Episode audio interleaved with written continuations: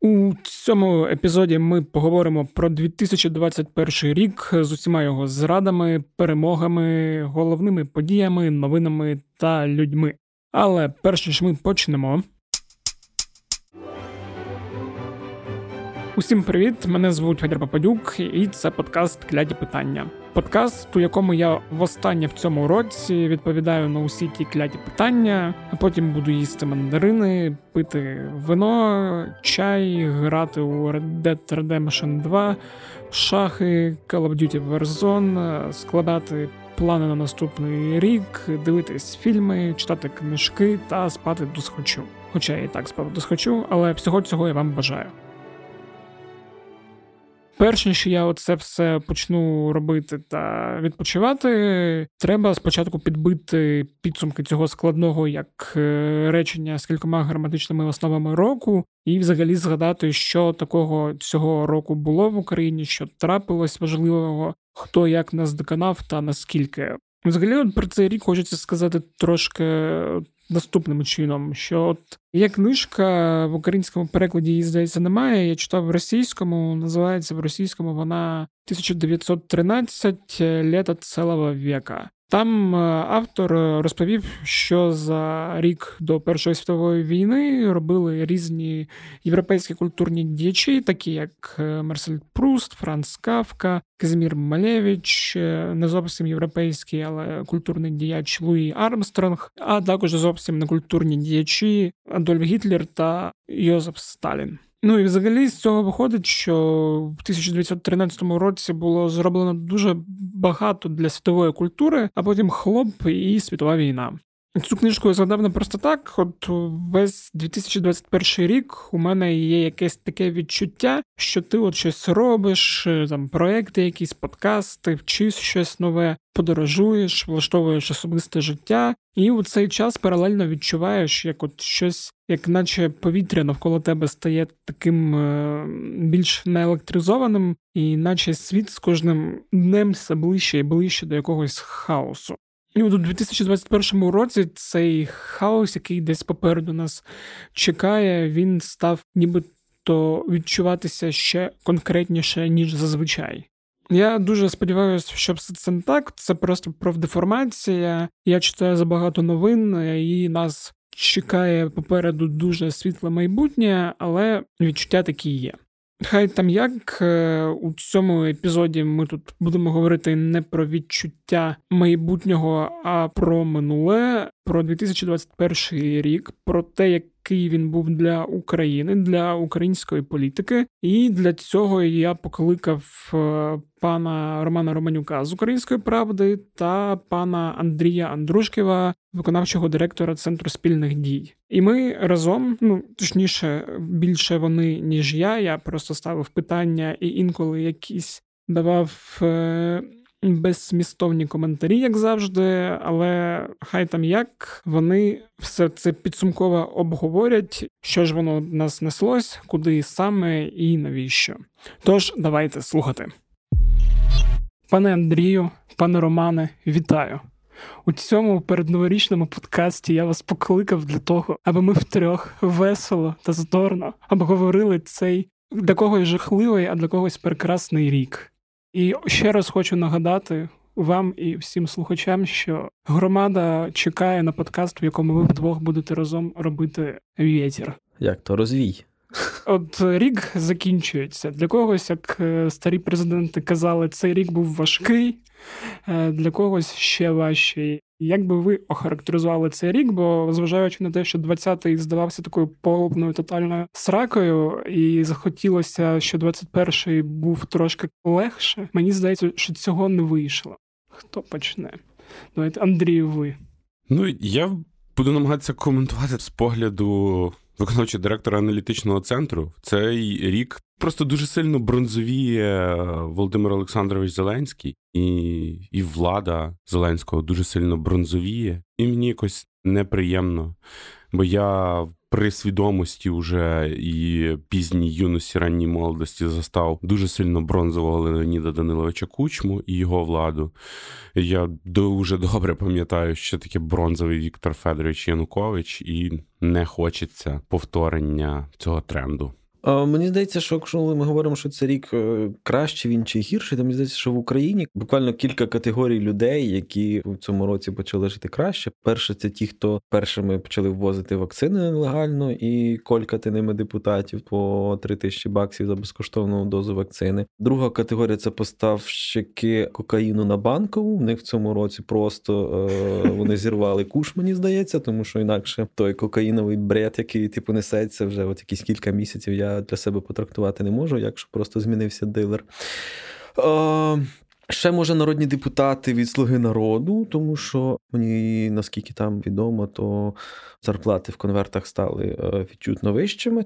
В принципі, якщо подивитися там на те, як вони поводяться, в що вони одягаються, на чому вони їздять, це можна побачити неозброєним оком. І або потім, як або говорять... десь якийсь таємний Санта в слузі народу почався ще з початку року і щомісяця привозив по новій тачці, новій квартирі. У них кожна п'ятниця чорна п'ятниця просто.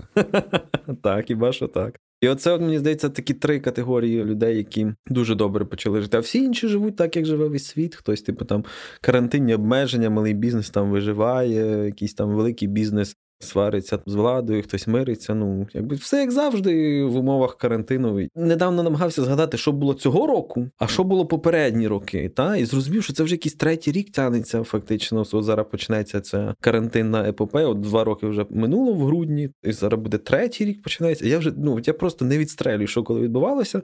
Тобто до кінця 19-го року життя йшло за роками.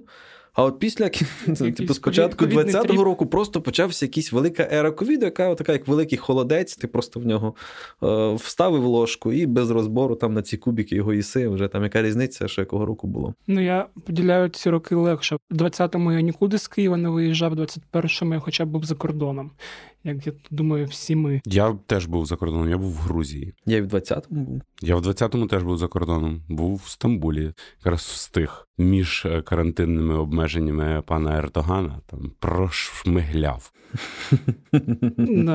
Прошмигалив. Я, до речі... прошмигляв. Це я цитую Котляревського романа, ти би мав знати. Я, до речі, про категорії хотів ще додати, що мені здається, що 21-й рік, от ми з Ромою нещодавно сміялися з заяви голови фракції Слуги народу Давіда Арахамії, де він казав про твою улюблену тему Андрію мажоритарку. Е, я думаю, що ти ці заяви читав з таким дуже щирим задоволенням, оскільки я знаю, що центр спільних дій багато зусиль доклав до того, щоб було проголосована нормальна виборча система. Це якраз теж е, один з аспектів бронзовіння влади Зеленського. Люди просто розглядають владу як можливість мати владу, а не те, що вони представляють інтереси громадян, виборців. І коли нарешті вони зрозуміли, що ой-ой-ой. За тою системою, за якою будуть проводитися вибори, є імовірність не попасти у владу, значить, це погана система. Мені просто знаєте, що здається, що коли Зеленський пішов у владу, і 95-й квартал став не смішний, то за жарти в країні почав відповідати Архамія і керівники Слуги народу. Ну інакше як потрактувати те, що глава фракції випадкових людей переживає, що випадкові люди прийдуть у владу. Вони вже у владі. Альо, давайте дивитися справді в очі. Якщо вони ще раз прийдуть, то хто його знає, чи це буде гірше ніж вже тепер є. Тому якби можна в принципі не міняти. Давайте ж пробуємо інакше, якось інакших випадкових людей. Ці зламалися. Е, ще от хотів поговорити про те, що 2021 це от як 30 років незалежності, теж фактично важливий рік. Тобто є точка, з якої можна подивитись назад і на той шлях, який був зроблений. От я коли собі це уявляв, то у центрі спільних дій теж у вас є подкаст Укрдерждовгобуд. Типу, от якщо ти розглядаєш от будування держави, як так не знаю, будування якимось дідом е, такого будинку, то там наші спочатку хотіли щось такому у вікторіанському стилі, потім знесли потім сарай достроїли, потім сарай знесли, потім на виході з'явилося щось таке незрозуміле будівля. Чи так? Ні, ні, у нас е, просто постійно добудовується балкон якийсь черговий. От. Але ну, той проект українського державного будівництва в системі влади, в якій він існує, ми перепробували всі можливі варіанти президентської, парламентсько-президентської, президентсько-парламентської республіки. І у нас яка система з президентом на, на чолі не будується, вона все одно хилиться до авторитаризму.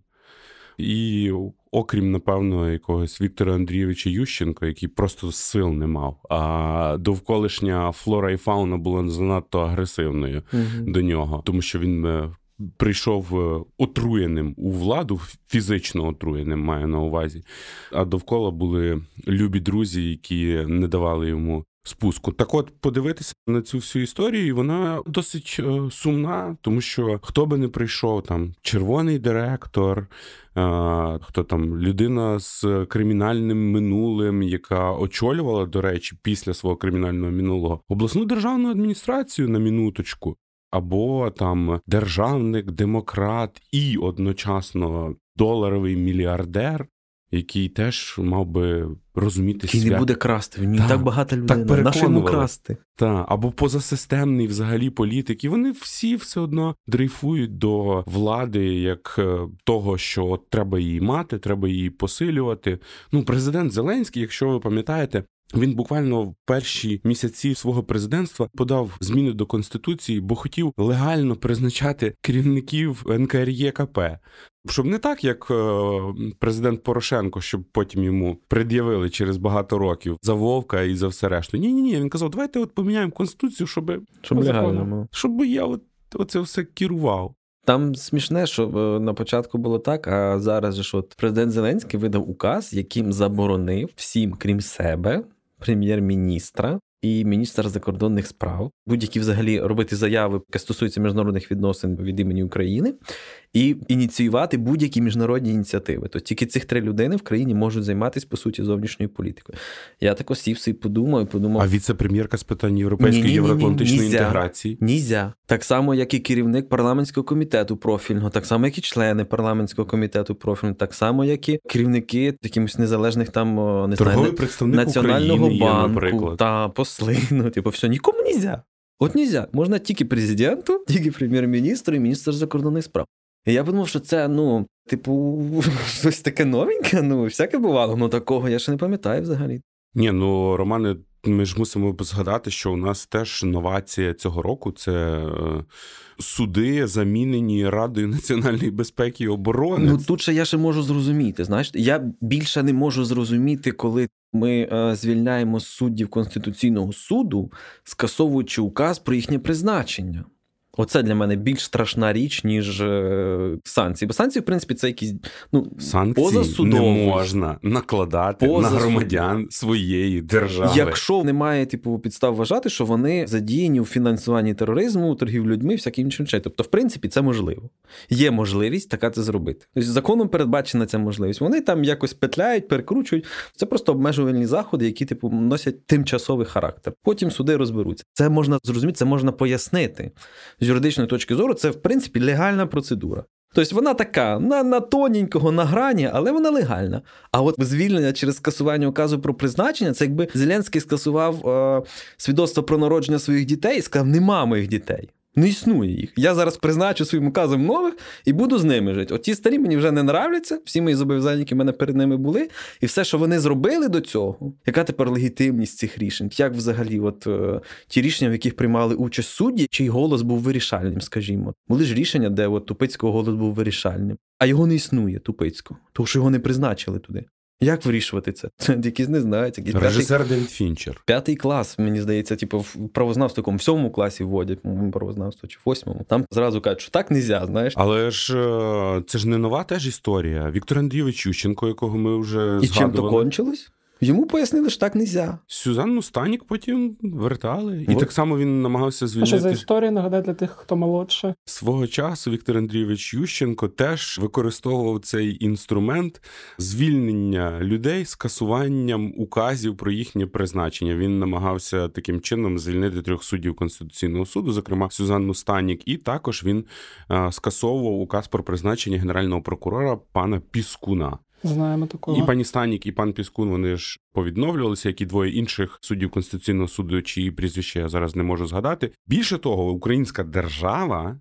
Тобто ми з вами потім за рішенням ЄСПЛ всім їм повиплачували компенсації. Я думаю, що, наприклад, оці всі люди зі списку контрабандистів, на яких понакладувані санкції, вони колись е, розпрямлять плечі, підуть в ЄСПЛ, і ми ще будемо їм виплачувати грошенят. Знову ж таки, не погоджуюсь, того що ну це В принципі легальна можлива процедура. А от ні, якщо це злочинці, їх має судити український суд. Так вони ж не Вони- засуджені, вони, вони ходять, вони на волі, вони. Так вони будуть доводити, що вони втрачали прибутки, що були перешкоди. Я не зміг вести три контрабандних фури в день. Типа, верніть Ні. мені, компенсуйте це. Тобто, що, є легальні бізнеси у когось? Нема, come on. Ну, звісно, що є, Романе. Ну, ні, у кого воров в законі є легальний бізнес. Ні, зібрались, поїхали. Вон. Це, типа, я ще можу зрозуміти. А от таке, ну, не будемо сваритись. Давайте погодимося з тим, що волюнтаризм замінив якби якесь нормальне юридичну, юридичну практику. Да. З цим я можу погодитись. Так, ні, ну завтра буде рішення Ради національної безпеки і оборони заборона їсти е, Сплюнь. працівникам Сплюнь. е, української правди, наприклад. Ти що, на завтра корпоратив не можеш? Отож, все заборонено їсти і пити. Дивись, що потім вже під роздачу центр спільних дій не потрапив, бо у нас корпоратив одразу після нас. Будемо всі змушені ширятися, не знаю. Я не знаю про що він говорить. Про що він говорить, Не знаю щось. Це щось якийсь запорізький сленг. Ще таке запитання в мене було теж, от е, ви, в принципі, його бачили, де я похвастався, що днями дочитав фантастичний роман е, американського письменника Айзека Азімова, як Фантаста. називається. Фантаста, так як називається Фундація. Це такий, типу, я не знаю. Всі знають, що таке фундація, так. А, всі знають. Що ти хочеш сказати? Це вже навіть серіал вийшов. Кажуть, дуже поганий серіал. Да, і там, типу, була така. Це кажуть ті, хто книжку читав. Я просто для слухачів, які не читали, хочу пояснити, що це такий, типу, Макіавеллі у космосі. Там якісь політичні розборки йдуть.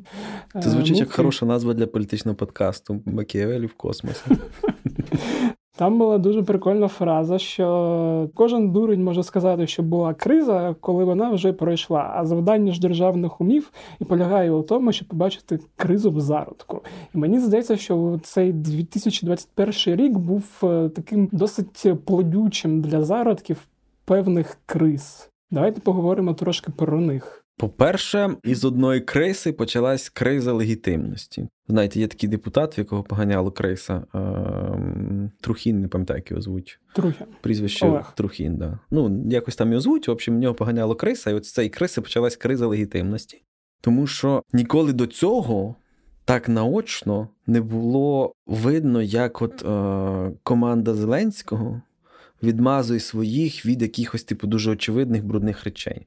Раніше не було оцього відчуття якоїсь тотальної такої бридкості того, що ти спостерігаєш. І от е, ситуація з Трухіним для мене це такий маркер, який, ну, типу, все, фініш. Так далі не можна. Тобто Це треба- про ДТП, треба- у яке він Давайте так, щоб не потім не нарватися на бозов.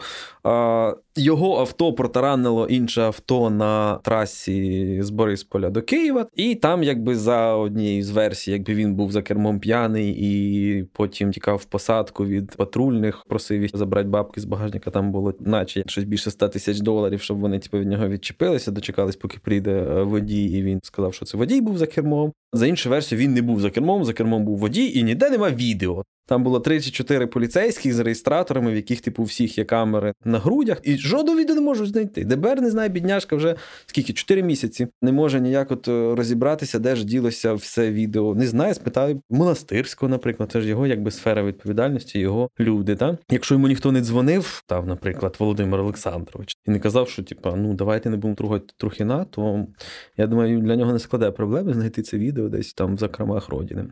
От, оце така для мене особисто найважливіша криза, е, яка от почалася цього року. Криза справедливості і легітимності. А я би заакцентував на кризі врядування. Нас люди не знають міністрів.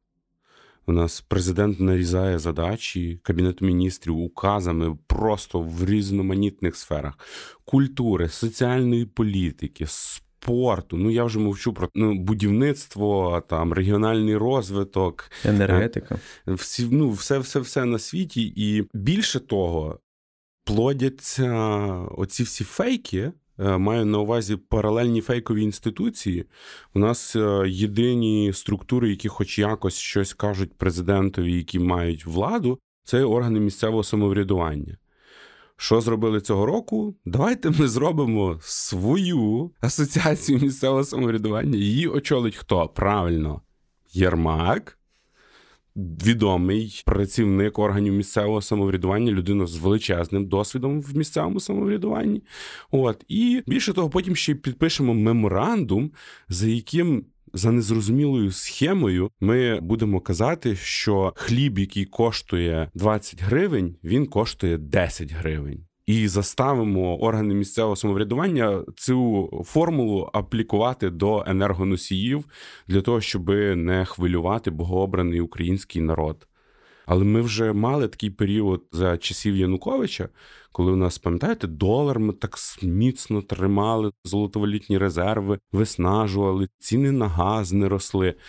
І потім, як все відригнулося неприємно в 2014-2015 роках. Тому я от бачу в цьому всьому теж такий е, суттєвий, те, що ти Федоре казав, е, зародок тих криз, які будуть криза врядування. А якщо в країні криза врядування, то вона котиться до якогось там Сомалі, от туди. Не хочеться в Сомалі. Мені здається, що основна причина цієї кризи в тому, що влада Зеленського побудована таким чином, ну, така чиста піраміда, де на горі є от прапор, це Зеленський, реальний керівник, типу це Єрмак, і там знизу от вона розходиться в цю вертикаль. І для того, щоб прапор твій виглядав типу достойно ну, він мусить бути єдиним на горизонті. Інакше, якщо з'являються інші прапори, ти починаєш порівнювати, починаєш сумніватися, починаєш ще щось. І для того, щоб цей прапор був найвище, всі інші, хто його оточують, мусять бути трошечки нижче по кваліфікації, по ораторських здібностях, по якомусь розумінню процесів,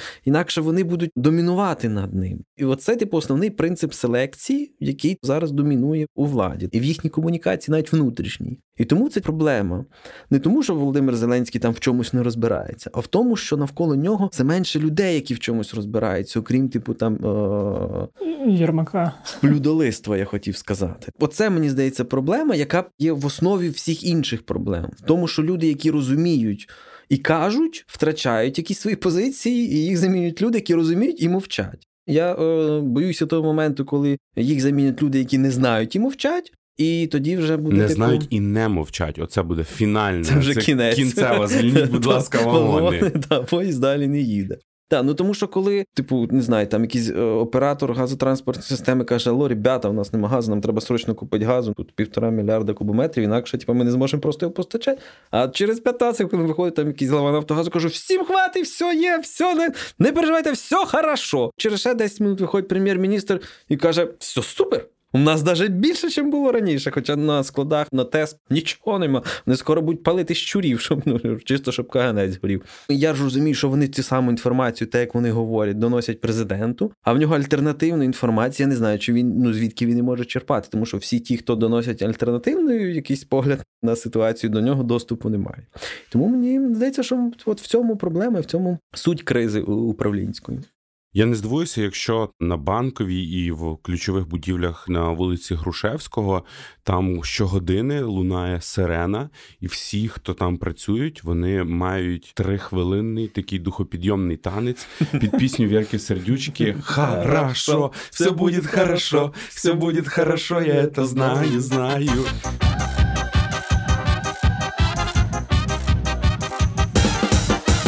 От, і далі йдуть працювати, і через годину. А може знову... й сама Вірка сердючка на коридор виходить і співає? Не здивуюся. Угу. Бо інакше як оця впевненість е, в цих процесах в людей тримається, дуже дивно. Да, а до речі, от е, ти згадав про нестачу газу, і я ж так розумію, що криза, яка розрослася цього року, це енергетична, яка може чекати нас наступного року.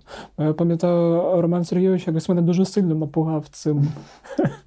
Я майстер згущувати. Це ти просто Федоре молодий, і ти не знаєш, що таке віялові відключення. Я, хоч і молодий, але молодість, точніше, дитинство моє пройшло в темряві. Да, у як це називається? ПМТ Степногорськ, де я жив без води, без світла та без ліфта працюючого на восьмий поверх, піднімаючись пішки. Тому я пам'ятаю, як це спати в, да, в одязі. І не дуже б хотілося просто це все на собі відчувати вже зараз. Дід мені казав, закаляйся холодною водою, мийся. Я його не слухав і думаю, якщо зараз температура трошки опуститься і батареї відключать. Та то... нормальна температура. Температура нормальна. Є два сценарії, якихось дві паралельних реальності.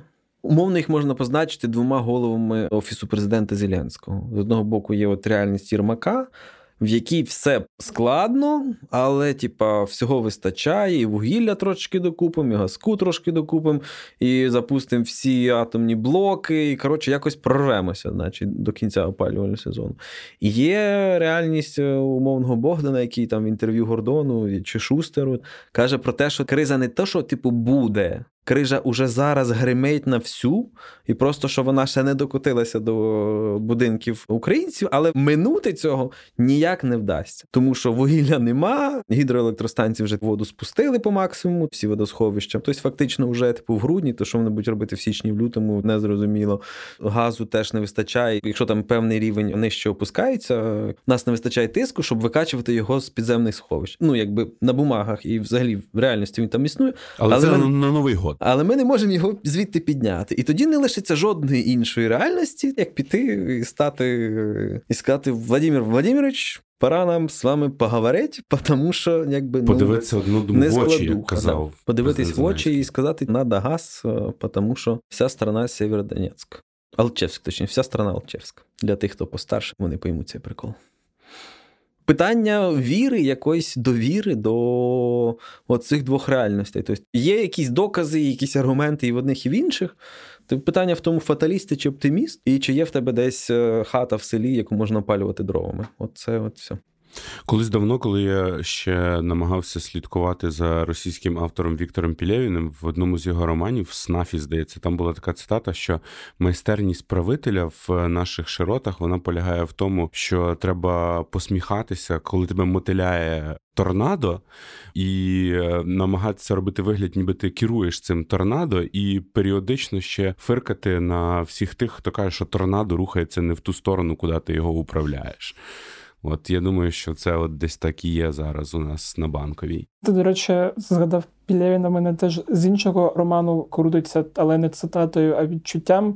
В нього в Любов к трьом цукербрінам, здається, він так називається. Так, так. Там був момент, коли головний герой зрозумів, що він так трошки потрапив випадково в інший всесвіт паралельний. Я от подумав, що якимось чином я йшов наче по якомусь такому дуже доброму курсу, але якось випадково опинився і такий дивлюся, як цей Траволта в фільмі Тарантіна, і такий думав, боже. Боже, за що це мені все? За гріхи, Федоре, за гріхи. Та наче ж не грішили. Метарство, це небесні метарства. Добре. А таке запитання було чи щось хороше? Бо ми так трошки, як Андрій Богдан, якого згадав Рома, згущаємо краски. і... Ми не так згущаємо краски. Так як Богдан, ніхто це. Ми, ми тверезі. Ну, дивися, мені здається, що хорошого було це пришвидшення темпів вакцинації, бо спочатку все так було гибло-гибло. Потім якось ми вийшли на нормальний ритм.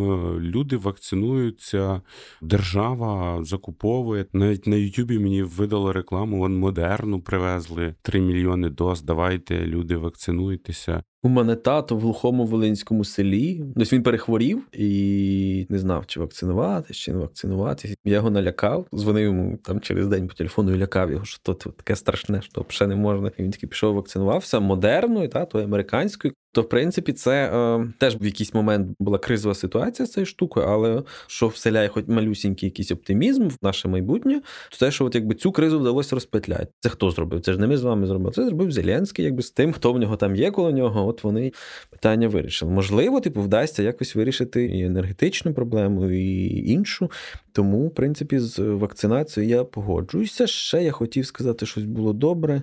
Крім бронзовіння. Ні, ну дивіться, ми уклали військову угоду з Великобританією, військову угоду з Туреччиною уклали. Дуже серйозні речі, які в нас трапилися. Це Кримська платформа, повернення Криму в міжнародний порядок денний. Це президенти були в нас, це були прем'єр-міністри на минуточку, це були голови парламентських комітетів. Іноземних держав, всі вони публічно сказали ще раз, черговий раз, що Крим це Україна, що це окуповані території, і це, як на мене, теж дуже серйозний момент, бо Крим в якийсь момент випав так, от з поля зору і міжнародного, і українського. Я ж хотів сказати за те, що у нас почалась яка не яка деолігархізація.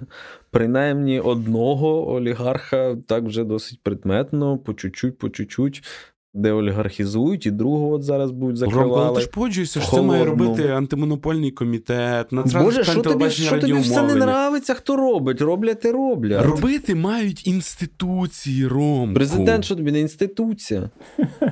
Інституція, а робить РНБО. А ви писали Порошенку антимонопольники штраф за патоку. Ви писали, от робить інституція. Воно потрохи-потрохи, чайною ложечкою та й це. Нам головне, щоб вони насправді не сіли і не передомовилися, як було за Кучми, як було за Януковича, як було за Ющенка, як було за Порошенка. І от чим, як би мені здається, глибше і далі зайде цей конфлікт, принаймні там, от з найбільшим олігархом, тим менше шансів на те, що це статус-кво збережеться. Будуть хоча б якісь зміни, а це можливість для світлих сил перехопити ініціативу.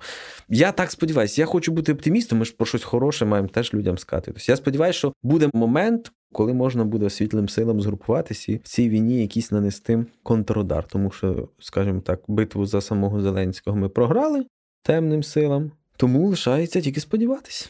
Ну, я би ще з позитивів е, сказав, що, наприклад, те, чого боялися, те, чим лякали у 2019 році, що буде, наприклад, зупинена імплементація закону про мову. У нас е, в липні ж цього року черговий етап був імплементації мовного закону. Все все рухається.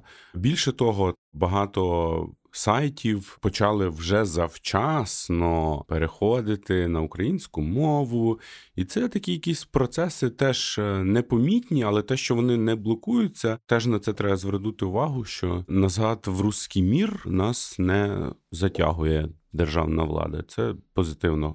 Це страшно, що я відзначаю це як позитив на 31-му році незалежності, але це те, чим лякали, і те, що не сталося, тому варто відзначити. Мені тут здається, все одно динаміка якась позитивна. Всі цього року робили там різні проекти, подкасти про 90-ті. І Там я коли шукав інформацію по російсько-українським стосункам, я там десь знайшов таку дуже класну цитату Кучми, який там десь в 98-му, здається, році прилітав в Москву, і там був Лужков, який такий відомий крим-нашист ще до того, як це стало в Росії мейнстрімом. Кучма йому пояснював, скільки в Україні російськомовних школ, інститутів, центрів е, культури і так далі. І Там виходило, що більше половини школярів та студентів навчаються суто російською мовою. Якщо навіть подивитися з цього ракурсу, то дуже все добре йде насправді в цьому сенсі. Навіть такі люди, ну, які... да, тобто русифікація в нас тривала скільки 300 років. Українізація триває 30. І, в принципі... Навіть менше, я думаю. Ну, така сяка. Ромку, рахувати треба від віри мови армії. От це Ні, ну я жартую, але. Знаєте, такий стендап-комік е, Антон Тимошенко він казав, це така тут дуже дивна тріада армія, мова віра. Тому що якщо забрати мову, то виходить така ісламська держава, армія і віра. Тому якби мову не можна звідти забирати. До речі, днями здається, в нашому твіттері Антона Тимошенка відмінили. А давайте тоді трошки пройдемося тепер по якихось подіях важливих. От ми вже зачепили вакцинацію, сказали, що це в принципі добре, непогано. Поговорили про деолігархізацію. Я б єдине хотів би розпитати. Так розумію, про Медведчука ми вже забули, що була така людина, яка ми вже раз забували. Це то довелося згадувати. Це як грибок, знаєш. Він якісь свої спори відклав. І, типу, жде там якась вічна мерзлота, потім якийсь потоп, потім якась посуха, а потім раз, і вікно можливостей. І воно полізло рости. Так, так от, Потім і... стає темно, і білі ходаки, і оце це непонятні звуки, крики. Так, Тому якби Медведчука забувати не варто, тому що насправді ну, центр сили його, о, він же ж нікуди Голка не дівся. його не в яйце, а у Кремлі. Ну, яйце його я б сказав в Кремлі. В руках Кремля. В руці Кремля. В руці Кремля. От що він такий нервний. Його яйце, в якому голка в руці Кремля. Так? От ми і відкрили секрет. Знову ж таки, це якась теж дуже, як на мене, дивна історія, тому що. Але корисна вона для держави. Дивися, корисна, але якщо людина злочинець, то давайте правоохоронні органи, доводьте суд. Якщо антидержавницькі дії робили телеканали, то доведіть це в суді. Не тільки закривайте телеканали, а там же ж виходили ж якісь люди в прямий ефір і говорили якісь антидержавницькі речі. Що вони зараз роблять? Вони десь, ну. Влаштовувалися куди? На канали канал закрили не за антидержавницькі речі. Канали закрили, бо вони належали людині, яку звинувачують в антидержавницьких речах. Тобто вони заблоковані як актив, а не як е, порушення ліцензії чи щось таке. Така от була вибрана модель. Ну, це такі речі, які я собі хоча б якось пояснюю. Бо оцей рік ще чекати, там доганяти Медведчука, і щоб вони паралельно ці канали працювали, це було б. Дуже складно. Тоді в мене просто постає питання: для чого у нас працює Нацрада з питань телебачення радіомовлення? Є таке питання. Можна відкрити окрему рубрику і питати, для чого у нас працює такий орган і сякий орган. І виявиться, що працює насправді в країні тільки президент. І Андрій Єрмак. Да, ну я ж так і сказав. Ну і Антон Тимошенко, бо ми знаємо, що працює президент і Андрій Єрмак. Е, Який Антон Тимошенко? Кирил Тимошенко. Я теж думаю. Окей, а до речі, справа проти Порошенка, яка от зараз почалася проти гетьмана нашого спасителя. Чується якась іронія в твоєму голосі. Жодної іронії. Я тут мав необережність запостити спогад, де я там просто абсурду нагнав, і там де фігурував Порошенко, мене там вже наче чуть клювати не почали за те, що я от абсурд, який зараз не помічаю, і перестав бути революціонером і перетворився у консерватора. Ну це так і є. Це будь-яке дорослішання. Ти завжди ну з ліберального крила в республіканське мігруєш. Але завжди. ну сам факт того, що от все виглядає так, що президент. Попередній його справи гірше, ніж здавалося б там навіть рік тому, чи ні? А може навпаки краще. Залежить від того, як дивитись на цю ситуацію. І Я вже е, говорив е, про це і можу ще раз сказати, та, що е, справа проти Петра Порошенка політична. Не того, що я прихильник Петра Порошенка, бо вже збав мене в його таборі всі, типу, ну ще не знаю, року з 18-го всі ненавидять. Це справа очевидно політична. Це очевидно вибіркове правосуддя. Тому що якщо ти не закриваєш Трухіна, але закриваєш Порошенка, то значить перед тобою стоїть вибір. І ти його робиш. Оцього не закриває, а цього закриває. В цьому суть вибіркового правосуддя, коли одного ти якби караєш, а іншого не караєш. Ми не говоримо про те, винен той, кого карають, чи не винен той, кого карають. Правильно? Ми говоримо про те, що це вибіркове правосуддя. Тепер давайте, чи політичне воно? Політичне. Чого? Тому що, в принципі, те, про що ця кримінальна справа, це українська правда, там в 14, 15, 16 роках писали всі ці розслідування і про південно-африканське вугілля, і про вугілля з Донбасу, і про електроенергію Григорішину Медведчук. Це все про що ми писали. І ми тоді хотіли чого? Ми хотіли справедливості. Ми казали, що от є історія, вона дуже погано пахне, там є отакі такі речі, і воно виглядає все як на чисту корупцію міждержавного масштабу. От, і потім почали з'являтися якісь докази. Ми, в принципі, думали, що о, супер, типу, ми писали, є докази, і зараз почнуться звичайні нормальні кримінальні справи. Але через те, що правосуддя вибіркове, і воно не працює як незалежна інституція, як е, от слідство не працює саме по собі, як написано по закону, а працює по щелчку і по дзвонку, то вийшло, що спочатку треба закрити Медведчука, а значить, на нього треба накрасти санкції, а значить, треба його статтю підв'язати під державну зраду і фінансування тероризму, щоб можна було жахнути санкції, бо інакше не можна на українського громадянина накрасти санкції. А потім, раз ми вже почали по Медведчуку так працювати, то немає іншого виходу, як підв'язувати Порошенка так само під державну зраду і фінансування тероризму сприяння терористичним організаціям. І тепер, коли ми читаємо підозру Порошенку, там написано, що Порошенко, виявляється, з Медведчуком хотіли не просто бабок заробити. Як судячи з усього, ймовірно, це моє припущення було насправді. Люди просто хотіли заробити бабок. Таке от мене враження склалося. А ні, вони, оказується, це робили, так написано в підозрі Порошенка, щоб сприяти економічному зростанню терористичних організацій ЛНР і ДНР. Ну це ж бред. Так, але тоді далі треба буде просто садити весь склад тодішнього НКРЄКП, всіх працівників НКРЄКП, ну які готували рішення. Ну тобто, це купу народу треба посадити Властиво. за фінансування тероризму. Властиво. І що це що це нам дає з вами? Це нам дає з вами. Це відповідь на питання, чи у Порошенка справи краще чи гірше? Мені здається, що краще, тому що справа його стала одразу на початку політичною. І далі дискусія в ній йтиме в політичній площині, а не в площині кримінального покарання за економічні злочини. Якби не було цієї зверхньої нахлобучки політичної, то наше право на справедливість була б ймовірність, що воно було б якби реалізоване. А так ми і не отримуємо наше задоволення права на справедливість і даємо людям, яким би не хотілося давати якісь другі, треті, п'яті шанси, шанси на реінкарнацію. Так як було з Медведчуком, коли він реінкарнувався, так як і цей зараз. І що гірше ще, ми отримуємо владу, яка, типу, займається політично мотивованим вибірковим правосуддям, і отримуємо людей, яких це правосуддя легітимізує і, по суті, вибачає їхні реальні злочини.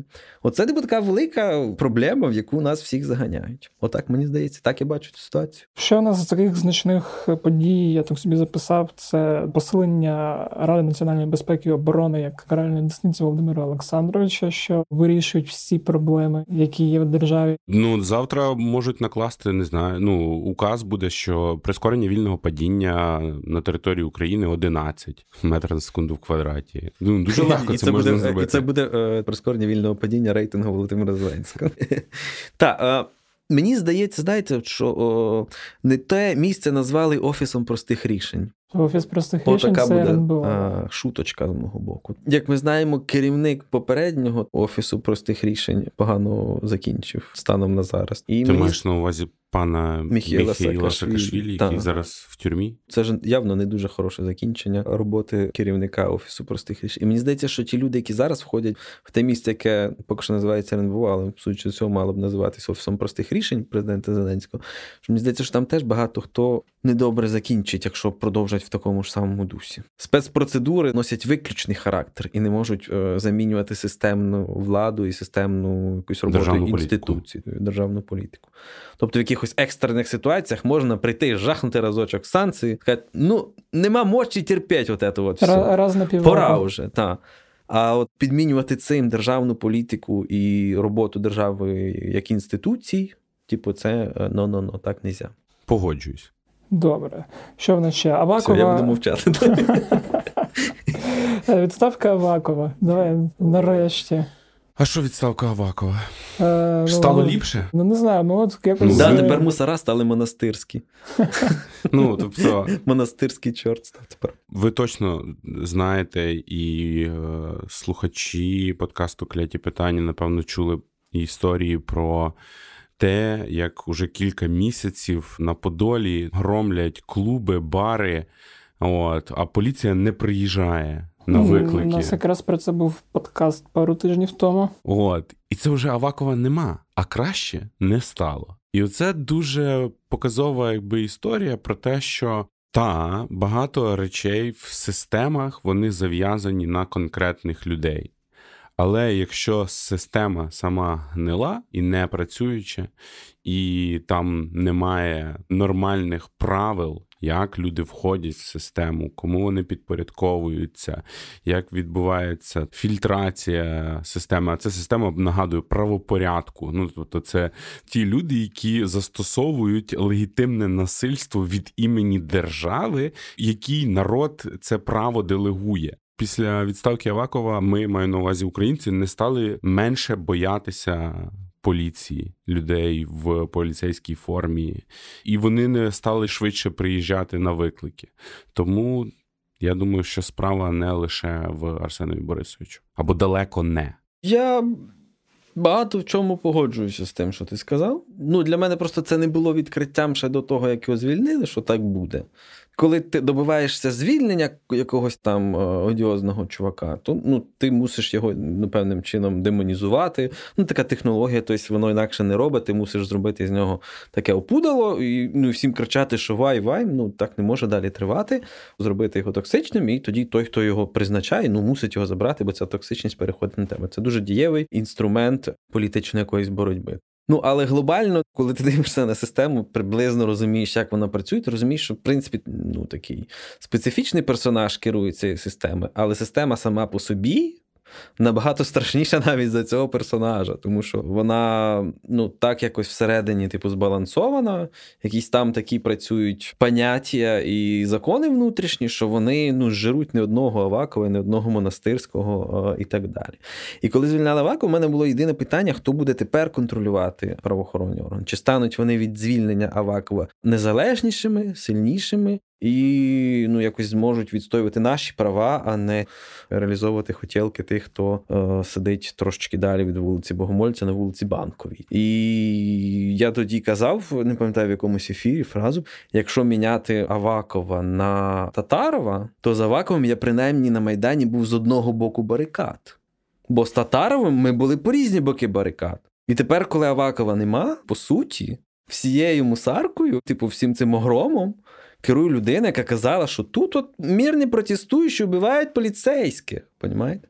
І це мене, типу, так насторожувало в момент, коли відбувалася зміна керівництва МВС.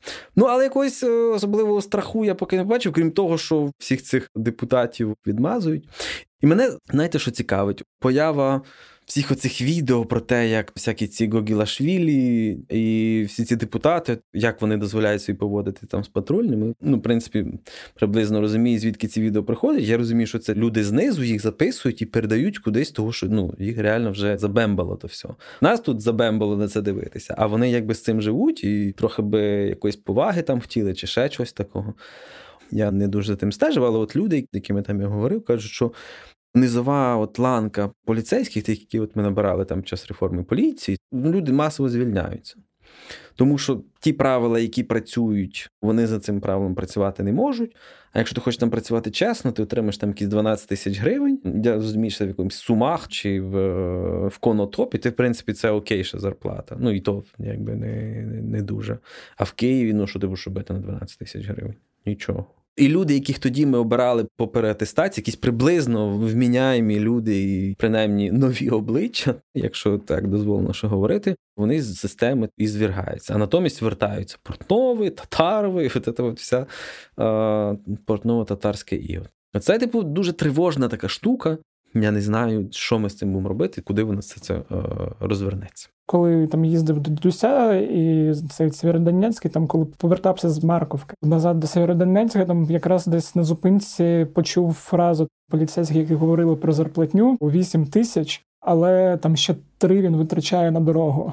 Залишається судячи з усього 5 тисяч, от коли ти поліцейський десь у тій області. Мало того, що людям треба заплачувати за те, що вони жили в Сєвєродонецьку, як мені кажеться. Так ти ж якби тратиш гроші, щоб туди доїхати. Це взагалі якийсь джекпот. Да, А були ще якісь події, такі, про які варто згадати, так як, наприклад, я не знаю, остаточний розвал голосу. Ну, це як на мене яскравий приклад. Можемо хвилину мовчання вшанувати пам'ять.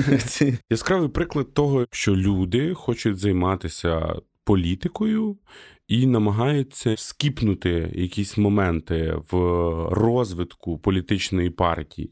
І це дуже показова якби, історія. Думка була, яка, як на мене, в більшості людей, які йшли в голос: О, є дуже класний, дуже бистрий соціальний ліфт, який нас запустить в політичну стратосферу. І це не слуга народу, якась непонятна, а тут всі хороші, приятні люди. Так, з цінностями, з так, принципами. Так, так. А виявляється, що ліфт їде дуже швидко, а коли ліфт їде дуже швидко, то тошнить. От.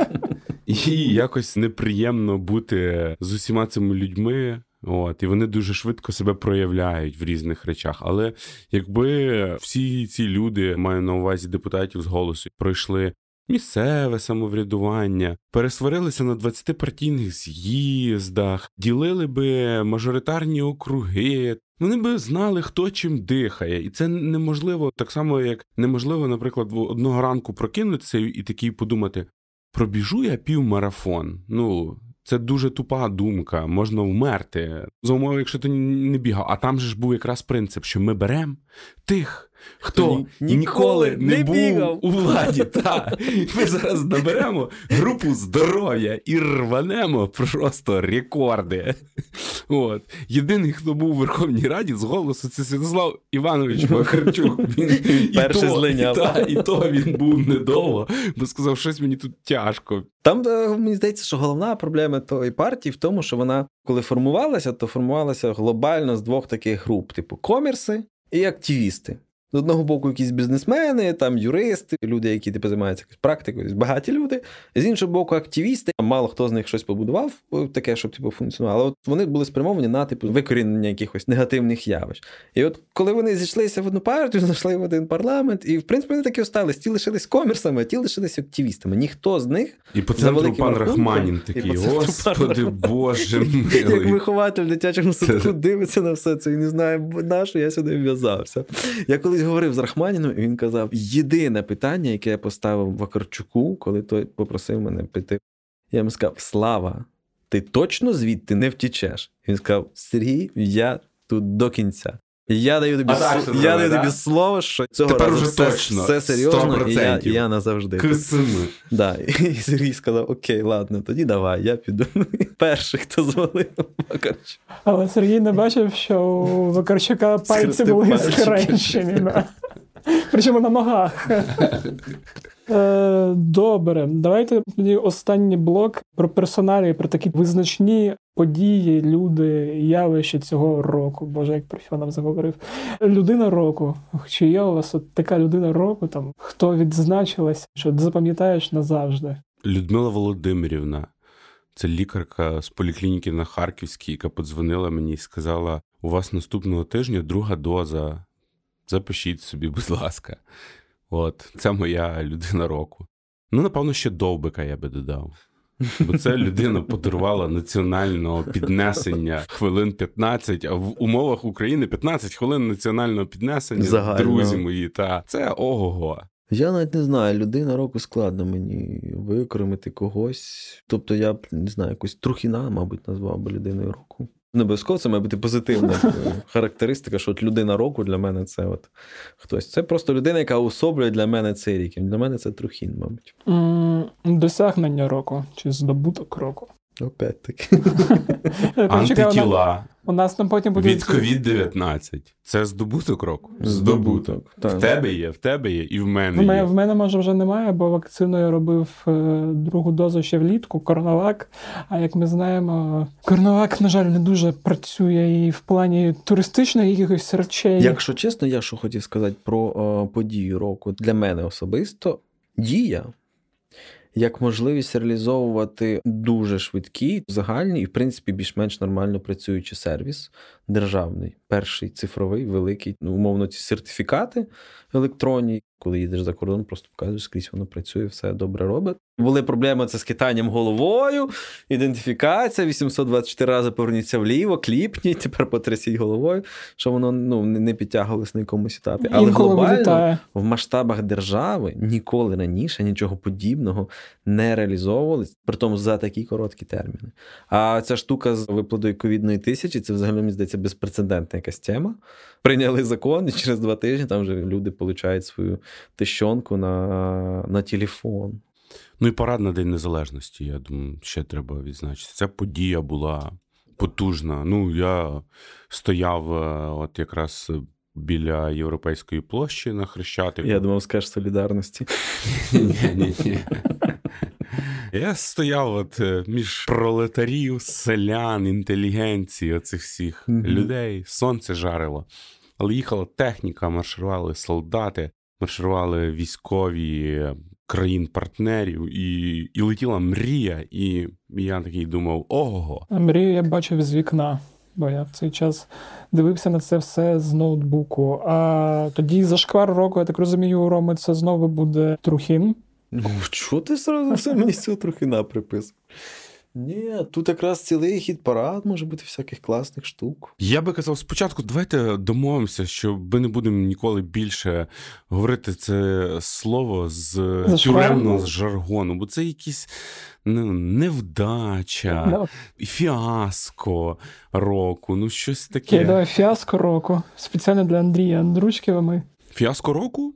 О, Розвал е, монобільшості. Монобільшість не може голосувати за проєкти ні урядових законів, ні президентських законів, ні законів законопроєктів, які виходять від е, депутатів монобільшості, тому що в критичній ситуації доводиться користатися підтримкою депутатських груп. Це вже Реальність. так. То вже не те. Я думаю, фіаско року це інтерв'ю Богдана Гордону. Перше чи друге? Друге. А перше було цього року чи А минулого? яка різниця? А чому? Та воно таке нудне, Ну, якесь довге, нудне. Я думаю, господи, чоловіче, можна було просто написати колонку і сказати, все плохо. Вова, ти зря, Вова, тікай. Окей. У мене ще було питання про фільми року та альбоми року, але дивлюсь, що вже так хочете пиво йти пити. Фільм року? У мене фільм року це Зарваниця. Це документальний фільм про те, як люди реально дуже мощне кіно. Зняте за підтримки УКФ, все як має бути, держкіно. Документальний фільм про те, як з Криворівні прочани йдуть в Зарваницю. Це фільм про чудо, про те, як люди підтримують один одного. І дуже гарне, неймовірне кіно. І воно йшло в кінотеатрах.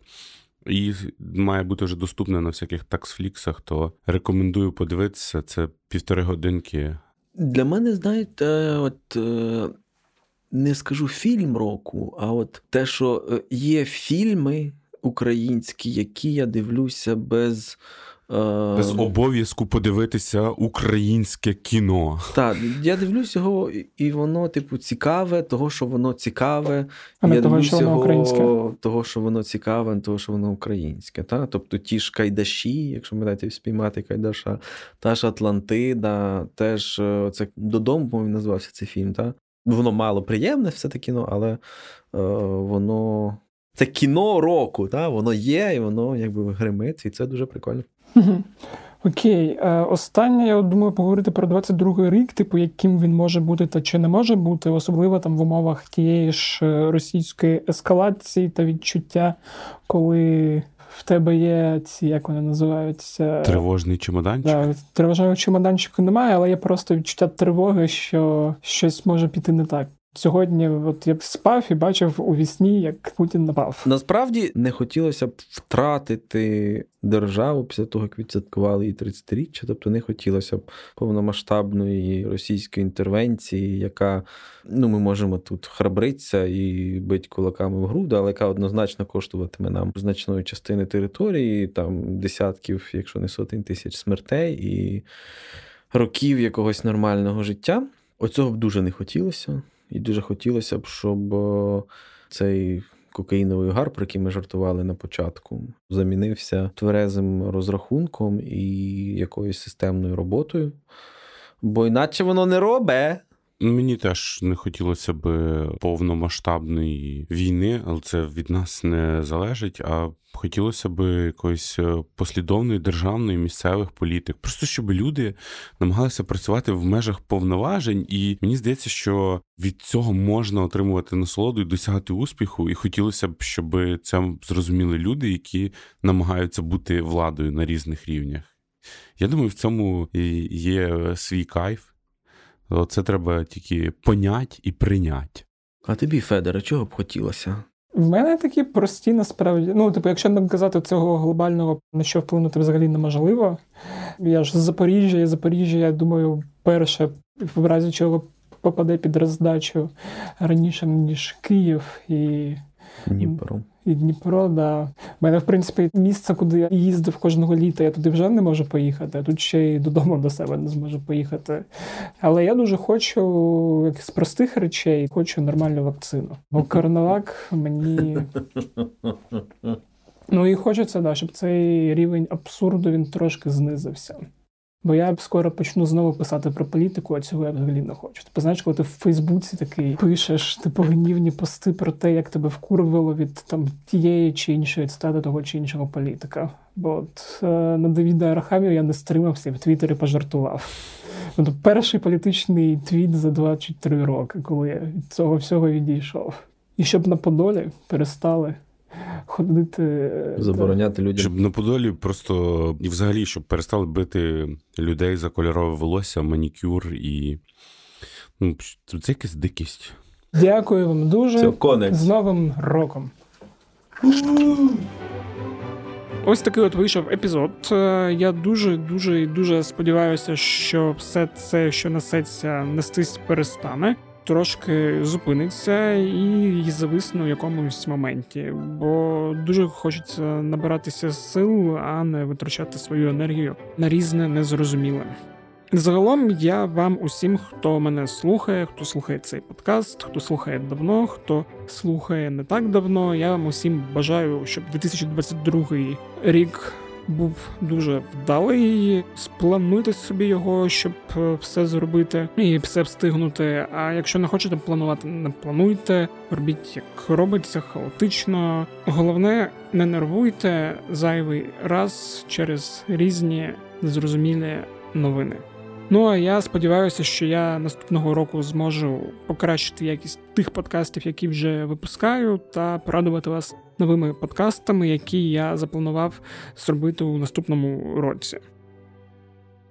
Ну а я, як завжди, нагадую, що ви можете поділитися цим епізодом зі своїми друзями. Щоб наступний рік був вдалий, поставте подкасту кляті питання, оціночку в Apple Podcasts або напишіть якийсь коментар. Також нагадую, що подкаст кляті питання можна слухати де завгодно. Це і Apple Podcast, і Google Podcast, SoundCloud, Spotify, якщо ви живете не в Україні, та інші популярні платформи для прослуховування подкастів.